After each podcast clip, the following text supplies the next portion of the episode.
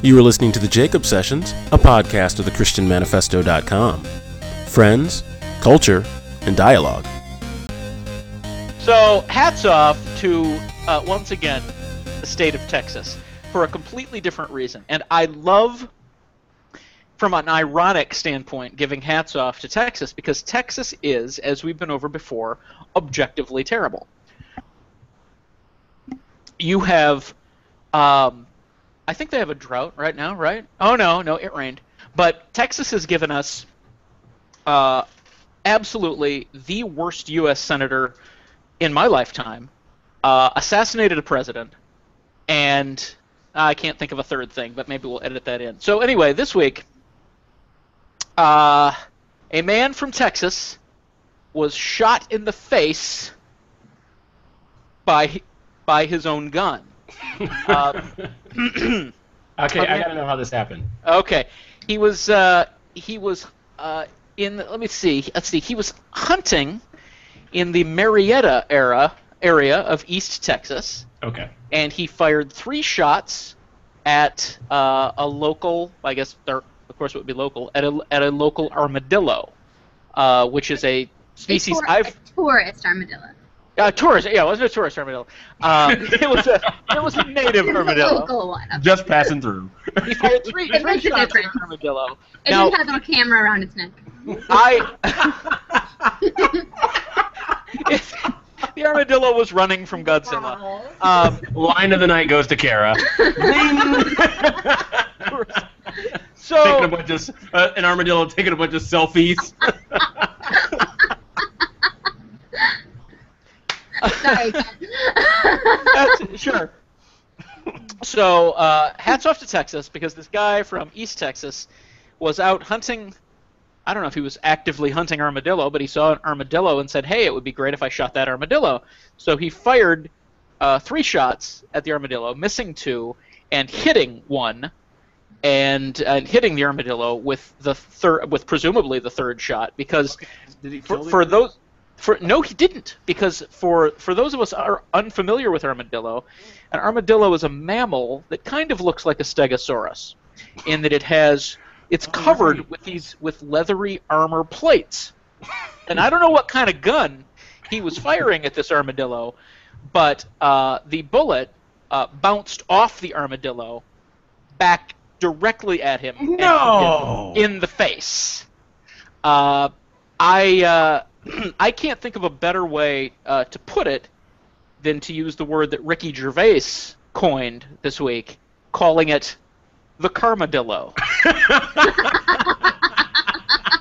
so, hats hats off to I don't know. Is it hats off to Texas, hats off to Karma, or hats off to that Hats off to the- armadillo? I think the armadillo. The armadillo. Wow. Yeah. Armadillo one, Yeah. Texan zero. Bulletproof I don't know. armadillos. I- Now we know. That's It was a- crazy. Yeah, it was a 38 revolver, and oh, oh no, the armadillo died. Oh, Oh, see. Okay. But Yeah. he took he took Oh. the other guy with him. Yeah, he true. took the other- if I'm going down, I'm taking everybody with me. I'm taking you with me. Oh, you know, I I should have better prepared. There apparently this happened before in April. Th- that armadillo was killed. It's unclear what happened to the Texan armadillo. The Georgian Oh. I thought armadillo he got killed. away. I thought he got away. Okay, But the, didn't it hit this guy in the face? it did. It it it hit him in the face. Now usually on the mean streets of West Texas, when you're shot in the face with a 38 caliber bullet, it's not a wounding, it's a killing. So this guy did get off easy. True. But, uh, True. Oh, that's but that's fantastic. Hats That's off. fantastic. That's it's like a bulletproof animal. Mm-hmm. That's awesome. Wow. It is. Mhm. That I is mean, pretty awesome. Nobody wakes up thinking. First, nobody wakes up thinking I'm going to shoot an armadillo. But then he saw the armadillo, and his first thought was, "I'm gonna shoot the varmint." Yep. And so then, he, and then I'm using varmint because he's from Texas. Do they? I don't think you'd I use that like, word if he was from Are you like a Beverly Hillbilly? Or? No, um, because he's from Texas. I assume that the word varmint is brought up in conversation at least once a day in in Texas. In, in East. Texas, sure, yeah. in East Texas. And so, um, so he shoots the varmint. I'm loving the word varmint, by the way. Say it Shoots again. it. Wow. I can I tell. feel like Yosemite Sam. For whatever, and, for and whatever what I'm picturing shot this guy. for oh, oh, This- absolutely. this Everybody, armadillo. everyone who lives in Texas is Yosemite Sam. I'm Sam. assuming the guy looks like he's out of Duck Dynasty. Mm-hmm. What Like for whatever USC. reason, uh, I I hear the word varmint and I start thinking of the Beverly Hillbillies theme song, which is weird because uh, that word does not appear in the Beverly Hills uh, Beverly Hillbillies theme song. But I I don't know. I just think of uh, you I know feel like they. I could see them saying shooting it. Oh, yeah. I'm sure at they varmints. use that word, yeah, in the show at some point. Liberally. Yeah, Yeah. liberally, yeah. I'm sure. Yeah. So, um, that's okay. uh, That's just hilarious to me. I'm, I'm sorry. Shooting an armadillo. The thing is bulletproof. Bulletproof animal. Nobody thought I'm gonna wake up. I'm gonna shoot an armadillo this morning. But then he sees an armadillo, and that's the first thought that crosses his mind. He's Mhm. like, "Give me my gun," and he shoots it. Well, it's like Rick don't think Perry and the Coyote. I don't think the armadillo woke up this morning thinking, "I'm gonna test out my shell. I'm gonna really put this shell to the test." Well, I mean, along, Maybe get he shot. Did. well, Maybe it's like he we, put we his dick in wonder, that guy's you wonder yard if, and like, taunting him. the, the the armadillo was like walking along. I'm like totally anthropomorphizing. I'm like making it think like a human, right? yeah, you're So, giving too much credit to the. Uh, Yeah, so a Disney do you- armadillo, I love it.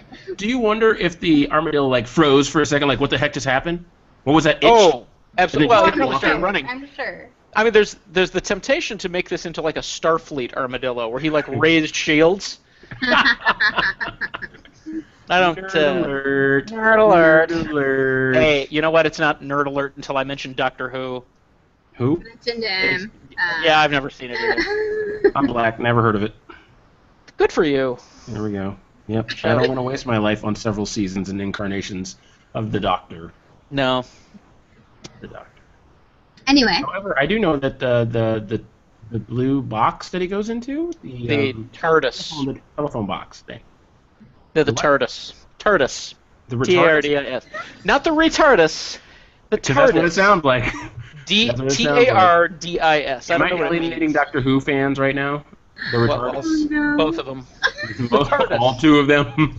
All two fans there are so many Doctor Who fans. There, yeah, I see a lot of them. So many, And they like- all swear that David Tennant is their favorite Doctor Who. In I'm Spectre like, Space I, Time. I don't understand that conversation at all. I've never And seen. were- I tried. But I guess there's like this big conversation about the next Doctor Who possibly being a woman. Mhm. And so people Sure. are all like, "Oh my gosh, we need it to be a woman." I'm like, "Okay, I don't watch the show, so I don't care either way." Um, but whatever.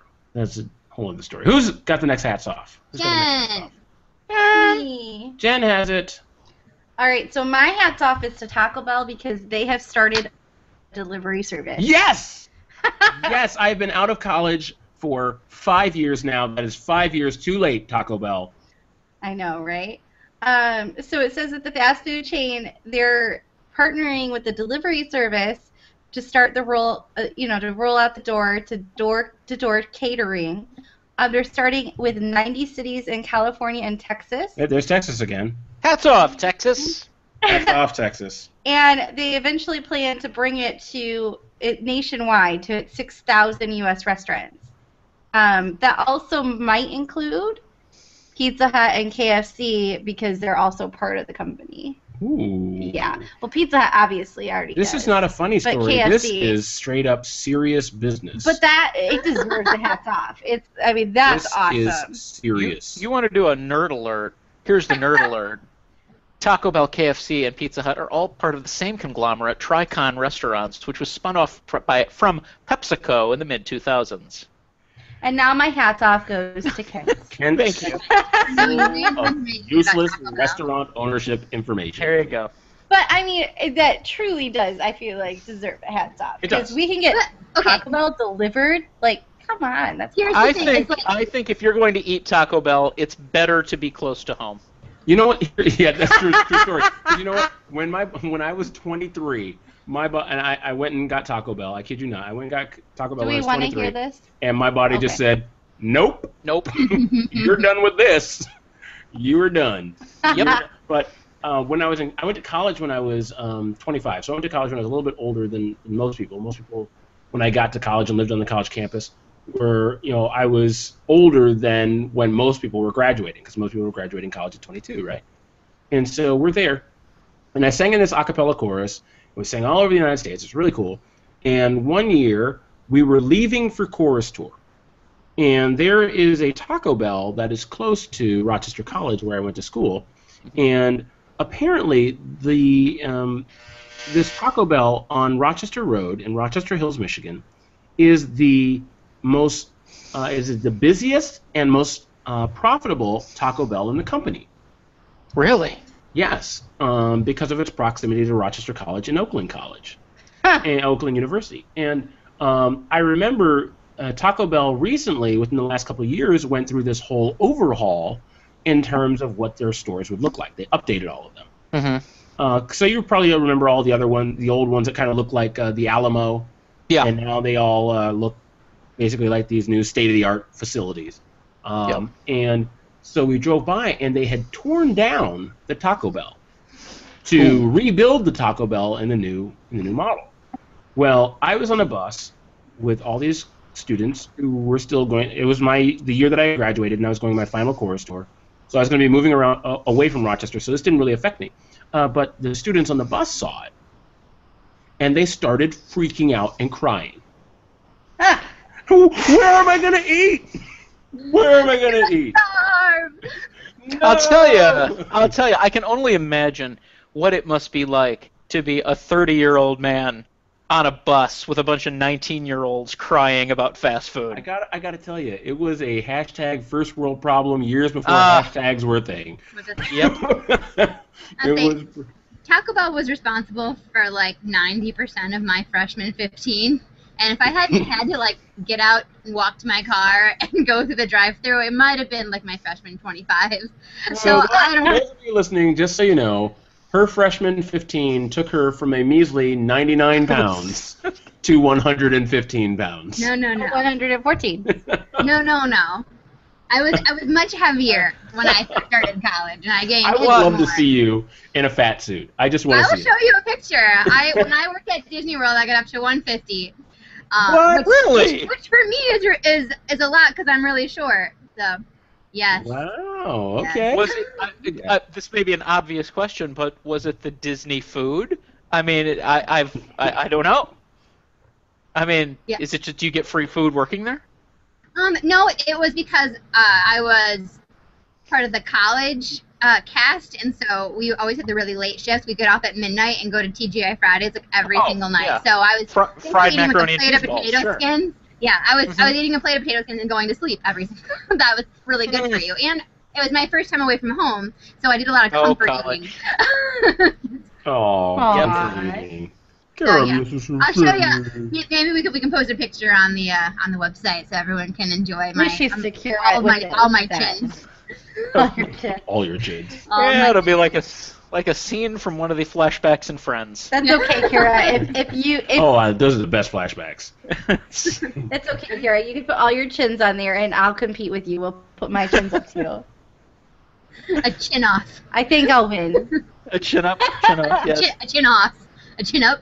Am I the only one who's uncomfortable in this conversation now?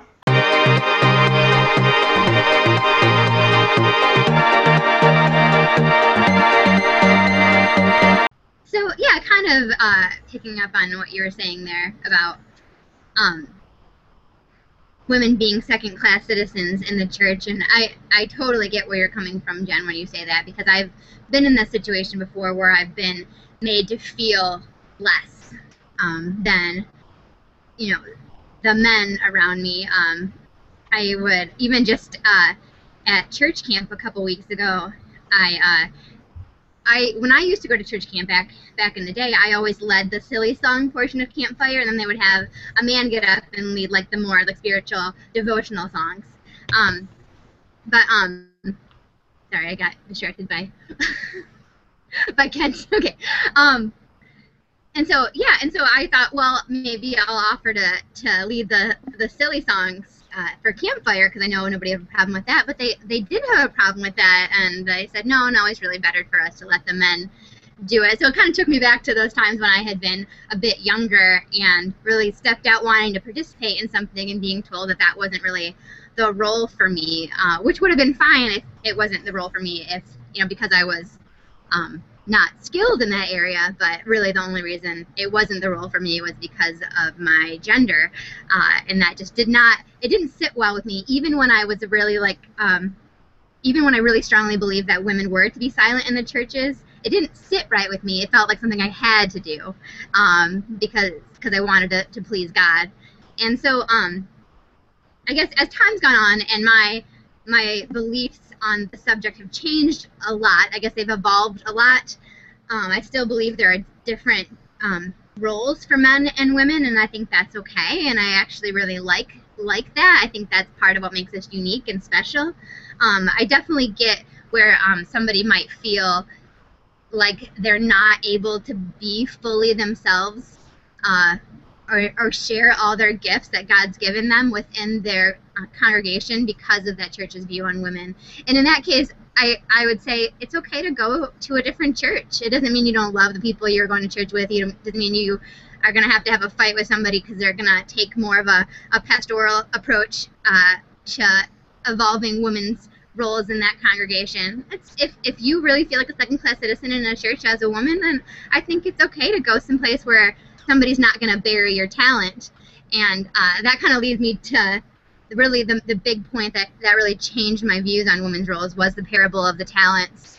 Um, and just thinking about how all of us have God given gifts that we're meant to use for Him. And it doesn't seem right to me if I have the gift of speaking that I'm not able to use it in the church because I'm a woman. Um, just because that that would be my, my church background what they would have said is well absolutely you can speak to men but it can't be about anything spiritual I, I could talk to them about jane austen that would be fine but if i'm going to talk to them about god um, I, that's that's I, maybe I could write it down and a man could read it. um, and so I think uh, when I when I thought of that, I thought, you know, that that's what a shame. What a shame that you know the Lord is just as much in me as He is in in you, and I'm not allowed to talk about it to my brothers and sisters. I can talk about it to other women and other women only. Um, so that was kind of like the big the big game changer for me as far as women in the church goes. Um, I mean, I understand your your train of thought there, but um, I do disagree. And what I disagree on is, yes, we can we can go somewhere else, but that doesn't solve the problem. Um, and the reason I say that is because we're we're not preaching, I think, full truth. I mean, how is it that that can it is okay to continue for that little girl that's brought up in that that church and is taught that she shouldn't like you just said speak even though she has that gift. Um, for us to raise her on that precedence i think is just such a travesty and i, I think that that shouldn't be okay. Um, i understand that there are things that sometimes people aren't ready for, but that doesn't mean they're not in wrong standing. And when I, for example, there were a lot of people back, you know, not too long ago who, you know, wanted everything segregated, and people were not okay with that segregation going away. But that doesn't mean that it didn't need to change. And it does hurt. I get it. There's parts that we have to amend. There's parts that we have to change but just because it's difficult and just because everybody doesn't you know maybe not, might not be quite ready for it doesn't mean to continue in that is good and it doesn't mean that to raise our children that this is acceptable is good and i think that there's a lot of people that are probably not walking in their calling a lot of women because they've been taught they shouldn't. And I think that that's really sad. I I think that that's something that as a church we're really behind the times on. Everywhere else in the world, a woman can do a lot of things and lead and does lead. Um, yes, there are some areas in particular that are still with lots of strife, but shouldn't the church be one to to really show what that true balance of of gender rules or equality, you know, are. I mean, it's not. There's a twisted version in the world. There is, um, and that's not what I'm talking about. But I think that we can show a healthy version in the church, and I think we should be. I wanted to, I guess, expound a little bit more on something that that I said um, at the end of our last episode, which I th- I, I want to say is is kind of where we wrapped it up, and that was. Um, I'm not sure if it was if it was Jen who said it first or me who said it first, but used the, the term profoundly sad, and uh, and then I was told in no uncertain terms that I was wrong, which is how it happens a lot on on the podcast. Um, but I I guess I just wonder. I'm sorry, Kent. no, it wasn't you. No, we agreed. Um, I I want to. I guess the question we have to ask, in terms of, uh, and, and it, it applies to gender roles, but it applies to a lot of things in the church, be it, um, and mostly lifestyle issues like uh, drinking, or in days gone by, uh, movies, or card playing, or the type of music we do, and and uh, we, we're told by the Apostle Paul to avoid offending a weaker brother. But I think the question has to be wrestled with how much leeway does somebody who's just flat out wrong get? I mean, how how much how much rope does somebody get when they're weaker in their faith as opposed to somebody who just does not know what they're talking about? Like if like as we record this right now, um, uh, Cal is wearing a white hat, and uh, as as luck would have it, I think it looks very stylish. But in a different universe, somehow along my road of life, I might have developed a feeling that white hats are offensive to the Lord. I don't know how I would have gotten there, but people have been offended by dumber things. Indeed, they have, and thank you. Hat is actually stylish. Thank you. All right, I can't really tell in this lighting. Is it white or is it cream color? It's it's, It's kind of know, a grayish. That's gray. greenish Let's- color, yeah. All right, then fine. Then you're fine. But if it were a white hat, and and I were and I were just deeply offended by that white hat, and I s- and I said, well, I would the- just the- say, in every single universe, you have no sense of style. It's not style. It's sin. It's clearly it's clearly sin in this or any other universe. I'm committed now. Uh, in in Second Peter, and I will go there if you make me. I will find. I, I will show you that adorning your head with blah blah blah blah. You see where I'm going with this. The point is, I'm wrong, and I wonder. I mean, do you need to do you need to take that hat off, or do you need to make it clear to me that I'm wrong? Um, I, I don't know. What do you feel? What do you feel your responsibility as the wearer of the completely, objectively unoffensive hat is, except to me? You know what, Ken? I think that that's exactly where this women in ministry and a lot of other issues um, actually lie. And I think that that's the problem. The root problem is what you're talking about. Um, the same the same place that I was raised that taught and did suppress women, uh, though they had good intentions. If you talk to the people there, they are sweet people, and in their minds, they think that they're right. Um, those same people, I could tell you some crazy stories about how that they've misused and abused that scripture. And um, literally, I know somebody. This is where women are suppressed because men are always, you know, supposed to be. There was a lot of just restraint codes on women, and you were never supposed to essentially ever look appealing or tempt a man. And if you tempted the man, it was not his fault for you know not having self control. It was yours. Um, you must have you you must have tried to tempt him or you must have whatever and you needed to make the correction not him. And what this caused it caused a lot of men to not be responsible and grow up that way and it caused some major issues um, and a lot of outbreaking of of marriages falling apart and a lot of different things. Speaking of which one example um, I know a woman who there was this one guy in the church who, let's just say, you know, had this issue, um, and it later was so bad that they literally re- asked him to leave the church. He's since come back, um, but I know somebody who actually turned him down, didn't want to go out with him, and he was so upset about it that rather than be a man about it, he actually went to the pastor and told the pastor that her eyebrows tempted him and caused him to lust.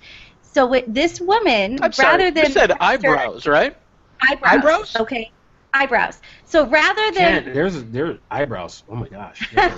but rather rather than this pastor address this issue in this man that you know what we need to talk about that you're talking you know we need to talk about some self-control whatever instead this woman was approached and told that she was not to pluck her eyebrows because it was causing a man to fall in and lust um, that's the kind of stuff that is real life that happens um, and does happen when these kind of teachings are present. And there are, yes, some churches who honestly, in their own mind, and this one included, believe that they're doing right. But that's the kind of um, thing when things are taken out of context that's really dangerous.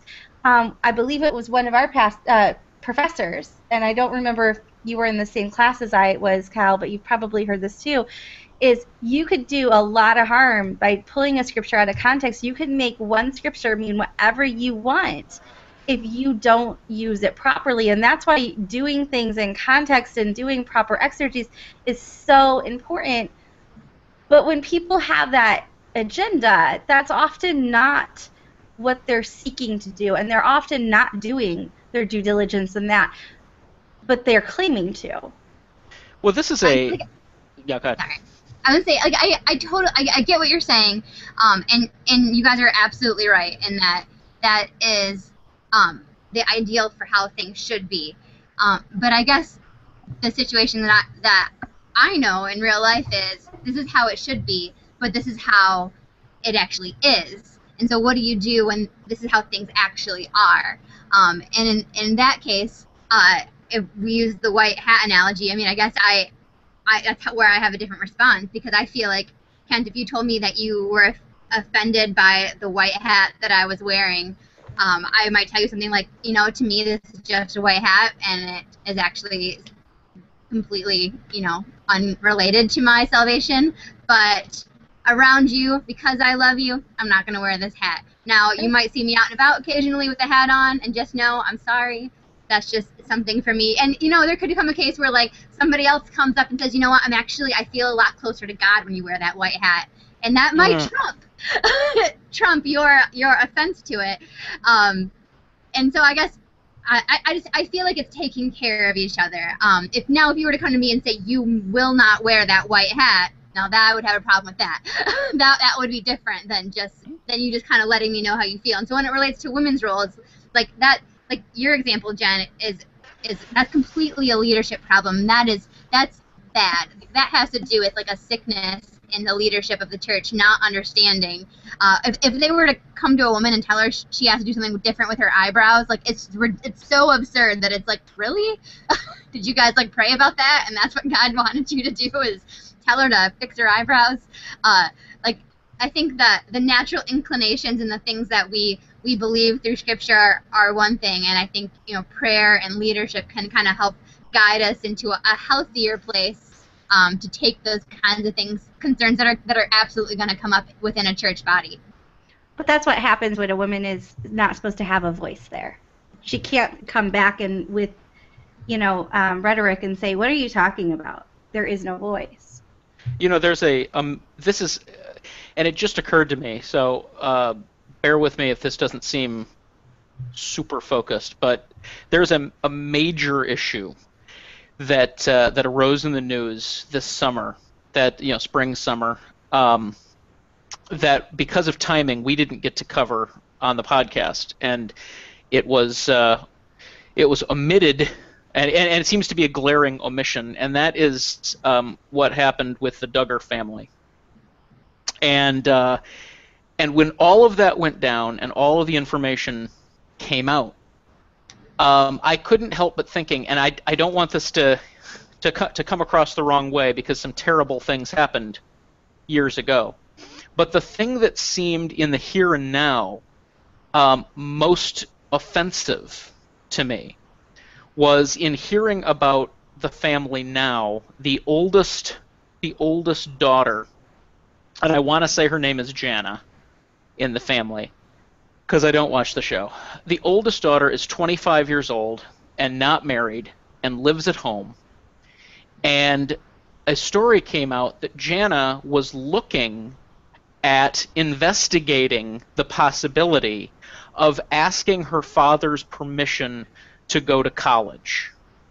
And something something rose up on my spine when I read when I when I read that and I thought this is this is an an independent well it's not not independent this is a, a 25 year old woman who is for all intents and purposes the property of her father because no other man has claimed her yet and and that is the mindset that leads to things like the eyebrow conversation that it's going to be hard in this country to ever get to eh, eh, eh, in this country or in this faith to ever get to a place of agreement where women are anything resembling uh, equal class citizens when there there is a when there are people Property. who share the people who share our faith who's who have two classes of children their kids and their property a lot has been said about, um, you know, leaving a church, the power to leave a church and going to a church where um, your gifts are allowed to be used. Okay, all right, that's that's a good thing. Uh, and then, uh, but then the question has been raised. Well, you know, this isn't right. So do we leave these churches to think this incorrect thing? And where's I- accountability? yeah, well, I remember in um, when I was in high school still, I was going to a church that now that I that I now theologically disagree with on a fundamental level. I went to a very health and wealth gospel type of church. My mother still attends this church. We have many, many different disagreements and discussions about this church and their theology. Uh, kind of God wants you rich, God wants you healthy. If you are not, you are somehow in sin. You need to find your sin. And I disagree with that. I disagree with that theologically based on study of the scriptures. But they've landed differently than I have. But one thing, you know, uh, my mom always used to say a broken clock is right twice a day. So there are things that are said at this church. Um, and one time the pastor, the senior pastor of the church said, you know, there are these churches out there that that I disagree with. And so we'll be on here I am on this side and I'm like, I agree I disagree with the health and wealth gospel and pretend that the health and wealth gospel churches don't disagree with other churches on certain things. Right, like they're just in the wrong, they know it and they want to operate that in that way and they know everybody else is right, but they're going to operate in this wrong area. Uh, the fact of the matter is um, there are things that they dis- disagree theologically with other people on. And I remember the pastor saying, It is not my job, it is not my call, it is not our call as believers to go into the churches that we disagree with theologically and say, You are wrong. It is not my job as someone who believes that God has given us these particular promises to go into a church that teaches you know god has not given you those promises it is not my job as let's say uh, let's say i were a calvinist okay and i believe that everything is predestined god has chosen certain people and god has uh, you know for for election he's elected certain people for heaven and chosen certain people for hell it is not my job then as a calvinist no pun intended to go into a church uh, that is arminian that is a free will church and say you all are wrong this is why we have different denominations. This is why we have different churches. Uh, all are trying to be biblically faithful and have come down at very different points, and God is using people in those different places. And so that really stuck out to me. And so when I think about the things like uh, women in ministry, I think back to what I said on the last podcast where I talked about this woman, Sarah Barton, who really, really bothered me. And I was like, just leave this church. But she felt called uh, to stay. Um, I now thinking on that, I'm like, okay. Um, I look back on these pastors' words of, is it our job is it our job to go to these churches and say, you're absolutely in the wrong?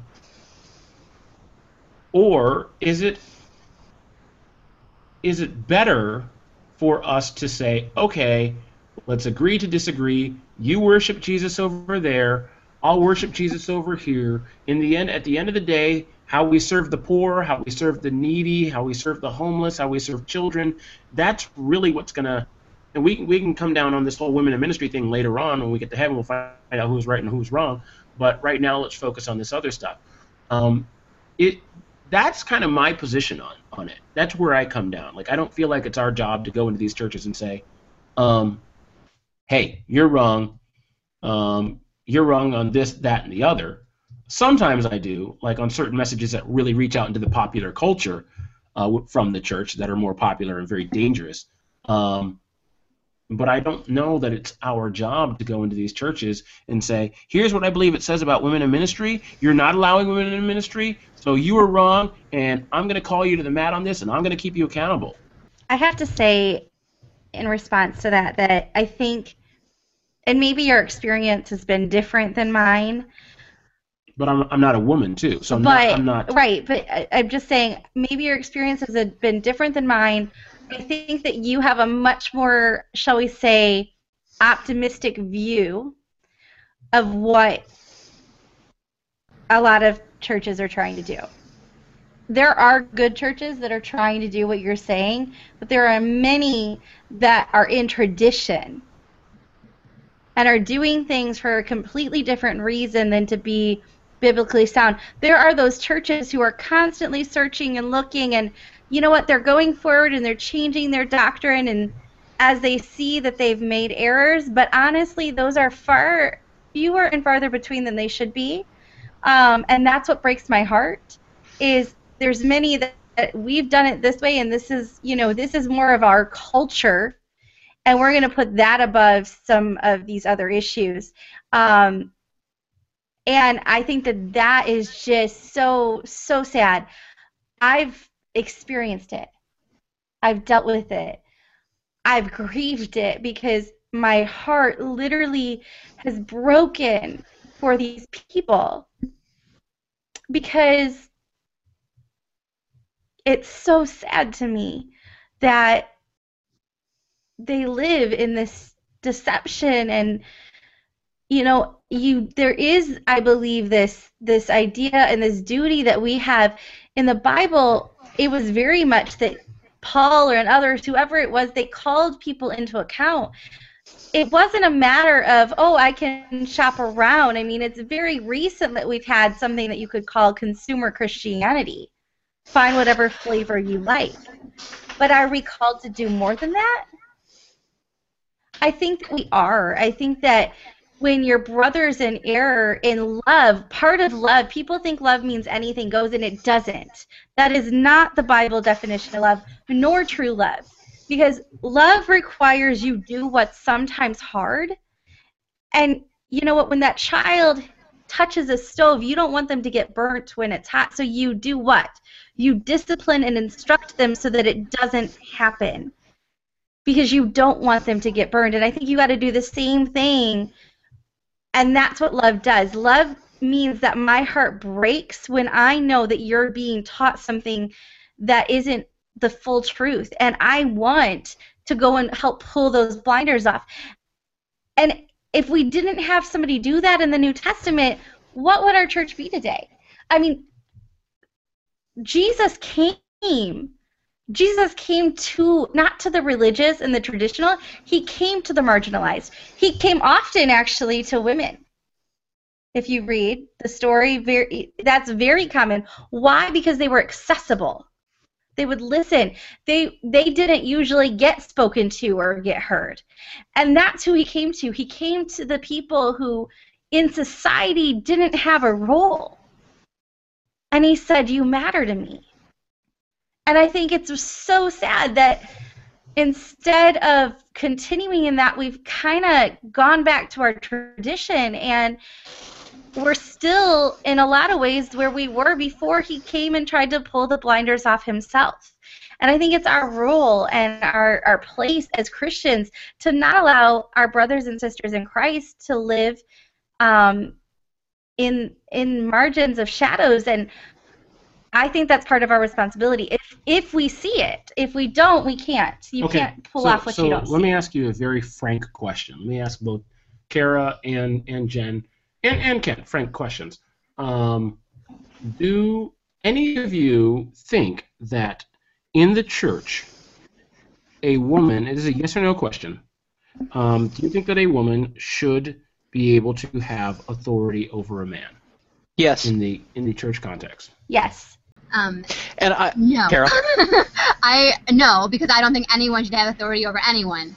Um, I think we all Oh, submit trick to each other out okay. of reverence for Christ. I, And I wasn't always- asking. I was not asking it as a trick question. I was asking it in the context of uh, Scripture saying that women should not have authority over a man in the church setting. I mean, it Uh, says well, it. It says it in the because home. I- it says it in the church. I, yeah, I say no Um, only because I don't think man should have authority over a woman either. I think Christ, uh, that we have one head, that's Christ. I think that we muddle what's at home versus at church I, it, it I- seems I to think me there that the can be. reason it seems to me that the reason for that tradition having grown up is because a man have or a woman uh, being in a teaching role uh, over men or a or, or a woman being in an authoritative role in the church is presumed to set a bad example for men and not show a Christ-like example of what things are supposed to be like at home. Uh, and that seems to me to be a weak excuse and lead to a weak church that's not using all of its that's not using uh, the children of God to their fullest potential. Okay. Let's let's think about this though. Like, are so many of the issues with women in the church are centered around the worship service. I mean, I know that was true in my denomination. Uh, that you know maybe I could have a conversation with my dad, and it was like just normal. We're a family. That's what we do. We talk. But when I go into a church building, suddenly I'm not allowed to say anything um, to the to the masses. I'm, maybe I could have a private conversation in the lobby if I talked in hushed tones. Um, so I there's a, a large part of me that looks at the fact that so many of these women's roles in churches have to do with the worship service itself and how we've gotten so far away from understanding what that is that that is the family getting together with their god. Um, we we make it like a ceremony and in the ceremony there have to be rules.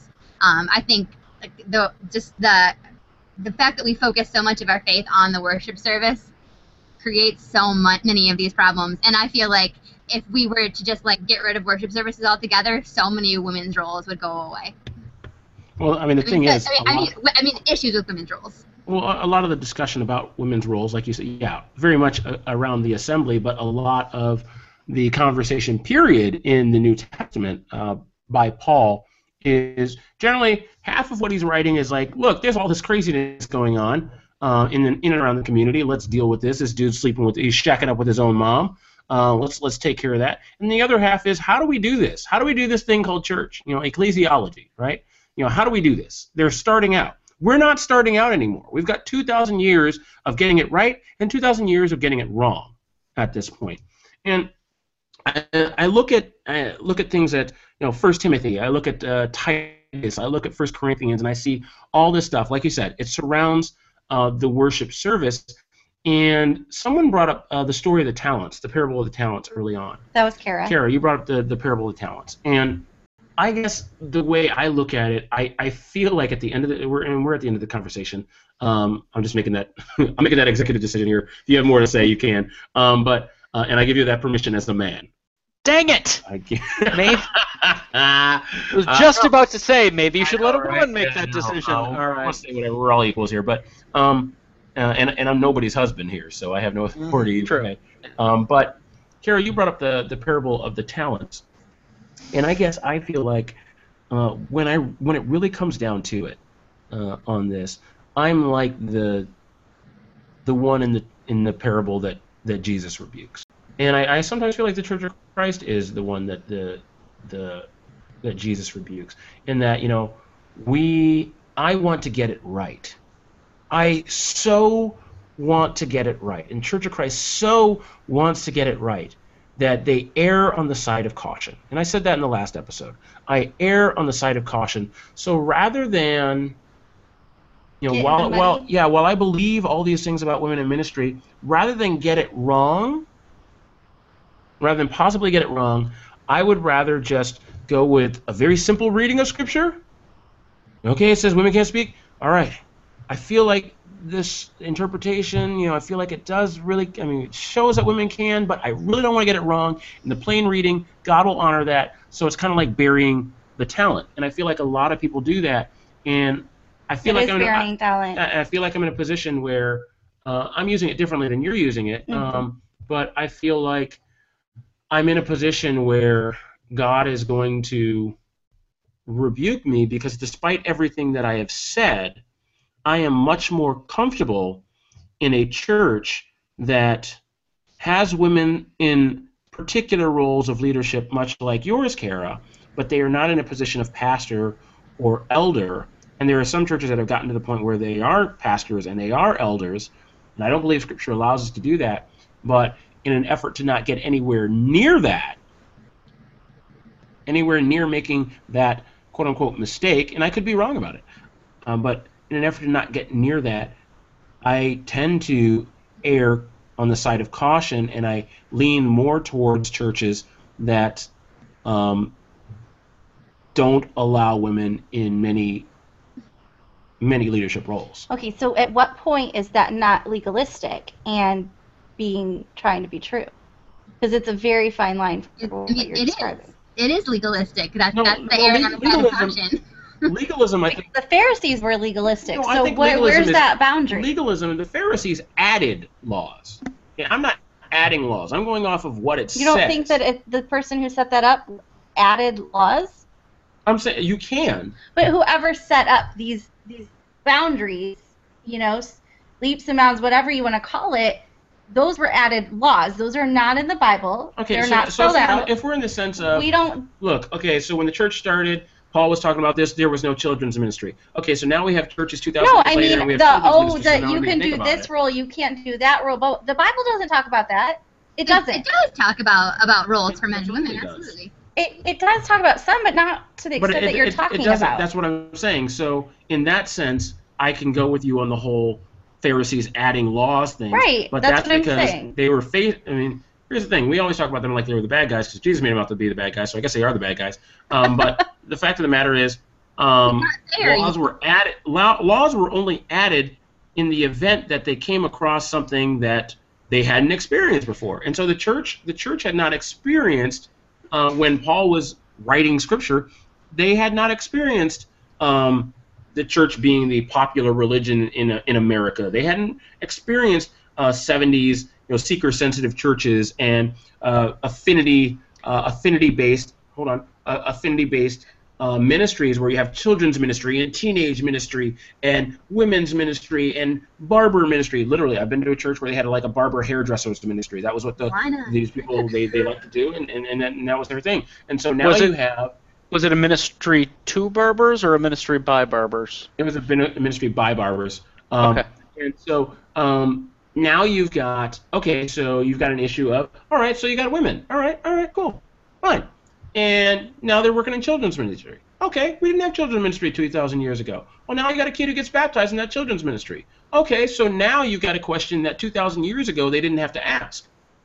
They didn't have to ask, does that woman keep teaching? Does that woman keep teaching that that kid in the children's ministry? Do we move them to a specialized children's ministry now? We we didn't have those questions before. Okay, the, this is my So point. in that sense, it can be Pharisaic. I think this. I think that where the Pharisees got it wrong was not in their they're trying to be diligent. I think where they got it wrong is where they tried to be put those rules. You know, I'm gonna cross my T's and dot my I's above caring for the people. And I think that that is the critical difference. And there is oftentimes, I would say, that we do that to women. And I think that that's the part that we should be concerned about. I think also my thoughts are two twofold. I think um, we don't want to continue to hurt the women um, that we have, but he also we should be concerned. I think as a church as a whole about our witness in the world because the world doesn't. A lot of the world there's there's areas of it where women still are very marginalized and not seen as equal. But a lot of the world in which, at least the North American world that we live in, no longer has that idea. It's very archaic, archaic, and so when you have that not being taught to the populace, our culture has changed, and our our church is very far behind that. And what is that doing to our witness? I think that that's a valid thing. I also think that we can look and debate about things in Scripture, sure, but how do we how do we at the end of the day that we believe that the Spirit and that God He anoints and He gives as He pleases, and that He's never wrong. So how do we what do we do with the issue of when God calls or God anoints and gives somebody with something that's the wrong gender? What do we do with that? We can't argue that away by this verse. I think Where I'm- does that go? I think. I mean, I I don't know, Cal, if you have Or more do on we this call topic. the Spirit wrong? Do we call God wrong? No, we call the person wrong. That that is that is every ministry I have grown up with, and I, I know that people hate to hear that. But women who will say things like, and and this is this is me going back to where I came from. Not saying that I agree with this, um, but at least it's consistent. Like I said, with Churches of Christ, they're consistent about baptism. You know, we always keep baptism, you know, you know, water in the baptismal. So if you believe that God only calls men to certain positions within the church, and then a woman comes along and says, hey, I feel God has called me to be an elder or God has called me to be a pastor, the only answer that you can give is the only logical answer you can give is, and people will wrap it up in all sorts of fluffy words, is you heard wrong. God doesn't do that. But well, you the, you just That's used a word there. You just used a word there, which I found interesting. You said, if you believe that God has called men to certain uh, roles within the church, and a woman comes along and disagrees with you, I think the key word there is believe. You might be wrong too. It's Thank you. it's a it's Absolutely. a You it's a may- question- You may be wrong. you may be wrong, and I think you know a a a, a quote has come Are- to are me. we- Yeah. What? I'm sorry. Go ahead. No, Okay. go ahead. Your quote. Uh, a, a quote has come to me, and I don't know where I first heard it, but it's probably the most intellectual thing I've said in 21 episodes of the podcast. Um, and that is, and I, I don't know where I first heard it, but it's a quote from uh, a, a a a man named Thomas Merton, who was a early Catholic, 20th an early 20th century Trappist monk Oh, right. It is Catholic. Okay.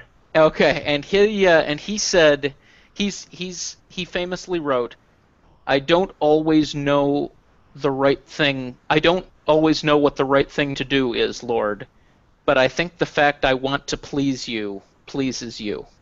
Amen. And I think that uh, is appropriate here because I think it supports everybody's point. I agree. And, and Um, I wanted to just add to, you know, the reason I, I I brought up disagree. the. the sorry. I wanted to, to bring up the parable of the talents. Um, one, because, Cal, we've all been the the servant that buries the talent. And that's the point of the parable. We've all been that at some point.